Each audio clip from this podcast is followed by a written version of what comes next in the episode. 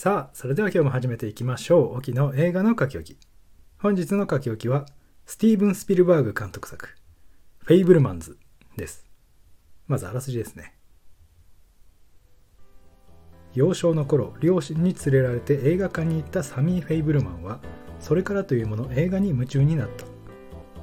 母親から 8mm カメラをプレゼントされると、家族や仲間たちとの日常をフィルムに収めたり、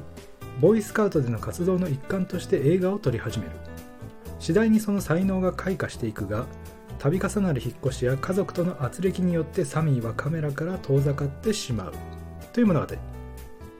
出演キャストにはミシェル・ウィリアムズ、ポール・ダノ、セス・ローゲン、ガブリエル・ラベル、ジャド・ハーシュ、ジュリア・バターズ、キーリー・カルステン、クロエ・イースト、デビッド・リンチ他。そしてこちらは3月3日に日本では公開されまして9月24日より Amazon プライムビデオにて配信が開始されておりますと。いやーちょっとねスピルバーグに謝らなきゃいけないなと。もっとね俺はこんなにすごいぞとかこんな苦労と努力を重ねてきてだから成功したんだぞっていう内容なのかなと勝手に思い込んでいたんですがめちゃくちゃ良かったですね。映画館で見るべきだったなと反省がつきませんけども全く押し付けがましくない軽い内容でそれでいて自らの反省を投影しつつ純粋に面白い映画に仕上げたという本当にうまいとしか言いようがない。まあこれだけ多くの映画を撮ってきてこれだけ多くの映画をヒットさせてきたスピルバーグが初の自伝映画を撮るにあたってそんな自己陶酔的な映画を作るわけがないとね、まあ、よくよく考えれば分かりそうなものですがどうもね予告とかテレビのちょっとした特集を見た限りだとそんな印象を受けてしまったんですよね。具体的にはね日テレさんですね。あれはちょっとミスリードというかテレビ版からしたらそういう風に見えたのかもしれませんがまあ人のせいにしたところで仕方がありませんので、えー、自制の念を込めながら今日はお話ししていこうかと思います。ということでアカデミー賞作品賞にもノミネートされましたこの「フェイブルマンズ」ですが先日しました通りスティーブン・スピルバーグの子供時代の経験をもとに制作されまして映画との出会いや学生生活だったり家族との関係性そして映画に携わる仕事への一歩目が描かれておりましてウィキを読んだ限りでは多少の脚色や改変はもちろんあるようなんですけども記憶として鮮明に刻まれているであろうエピソードが盛り込まれていると思います。スピルバーグがもう76歳。その76年間は普通の人では考えられないほどの経験と体験人との出会いを重ねてきているはずじゃないですか。それでも克明に覚えている話。人出来事っていうのが投影されてるわけですからまあ面白いに決まってますよね。冒頭にもお話ししましたその映画ってこんなにも素晴らしい面白い人生を変えるみたいなそういった過剰で強引な表現が一切なくて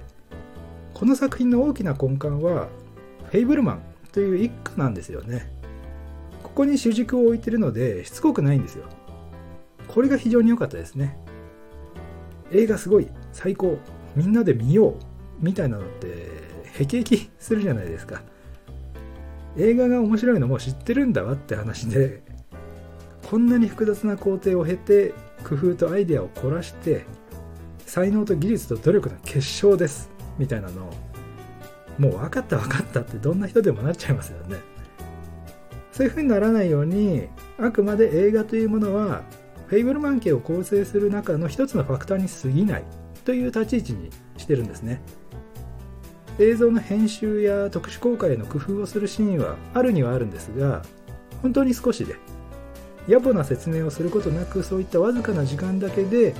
サミーの才能と努力っていうのを描けているんですよね。まあ幼少期にプレゼントしてもらったカメラで撮った鉄道模型の衝突シーンを見るだけであこの子天才だわって大抵の人は察すると思いますけども、まあ、どうなんでしょうね。スピルバーグもあの年齢からあんなに才気あふれていたのかどうか。あの史上最大の賞っていうのが生まれて初めて見た映画で非常に強いインパクトを受けたってことは間違いないようです。それでおそらく多くの映画好きが自分も映画を撮ってみたいと思う、まあ、実際僕もそうでしたしおそらくお聞きの方にもいらっしゃるんじゃないかと思うんですがその9割以上がまあ当たり前ですけどうまくいかないわけでして。だから映画監督って尊敬と注目を集めるわけですけどもやっぱりね見ていてあの才能っていうのはちょっと羨ましくもありましたね。僕の場合は仲間内の遊びでやってみようっていう話になりまして僕が脚本書いてコンテ切って読み合わせとかもしたんですけど途中でポシャってしまいましたね。まあ当然ですけど僕には才能が皆無でしたしやっぱりね熱の共有というか誰か一人が躍起になるだけじゃ映画は撮れないんですよね。まあ周囲の人間を巻き込んで無理やり引っ張っていけるぐらいのリーダーシップがあればね完成までこじつけられるかもしれませんがそんな映画が果たして楽しいか面白いかっていう着地点もね待ってるんですよね、えー、ぜひこれから映画監督を目指すという方がいたらとにかく自分と同じぐらいの熱を持った人をたくさん集めて力を合わせてね挑戦していただけたらなと。できれば若いうち学生とかならねチャレンジしやすいんじゃないかなと思いますのでもし身近にアドバイスを待ってる方がいたらぜひお伝えくださいと。ね挑戦するだけでも案外いい経験になると思いますね。ということでいつも通り脱線しましたけどもフェイブルマンズに話を戻しましてもう少しだけお話ししたいんですがこの映画の主人公はサミーであることは間違いないんですが家族の話でもあるというところでやっぱり両親ですね。スピルバーグ自身も両親の離婚っていうのが自分の人生に非常に大きな影響を与えたと。どちらかが悪いとかじゃなくてそれぞれの尊重っていうのがしっかり含まれておりまして、まあ、スピルバーグ自身も離婚を経験しているというのもあると思いますが親である前に一人の人間として自分の人生の最良の選択をする。これは当たり前のことなんだと。才能があって優しい完璧に見えるけど何かが足りない父親。優柔不断で不安定。だけど愛と楽しさにあふれている母親。波長の些細なズレが毎日の暮らしに歪みをもたらせてしまうと。子供には悲しくて辛い経験をさせた両親だけど今の自分があるのは間違いなく2人のおかげであるっていうメッセージを込めながら何かを否定もしなければ肯定もしない優しい描き方がされていました。そして映画の終盤ではスピルバーグが影響を受けた映画監督の一人であるジョン・フォードとの会話がありましてあそこがねまた良かったですね。地平線が下にあると面白くなる。上にあると面白くなる。真ん中にあると死ぬほどつまらん。頑張れっていうね。きっとアイレベルを上下させることで奥行きを持たせたり想像が膨らむような余白を持たせるといいよってことなんでしょうけどもストレートにねああいう面白いシーンを入れてね最後にカメラが慌てて視点を上げると。最後にみんなが笑顔で終わることができる映画はやっぱいいですね。本当に素晴らしかったと思います。では最後に出演キャストについて手短に触れていきますと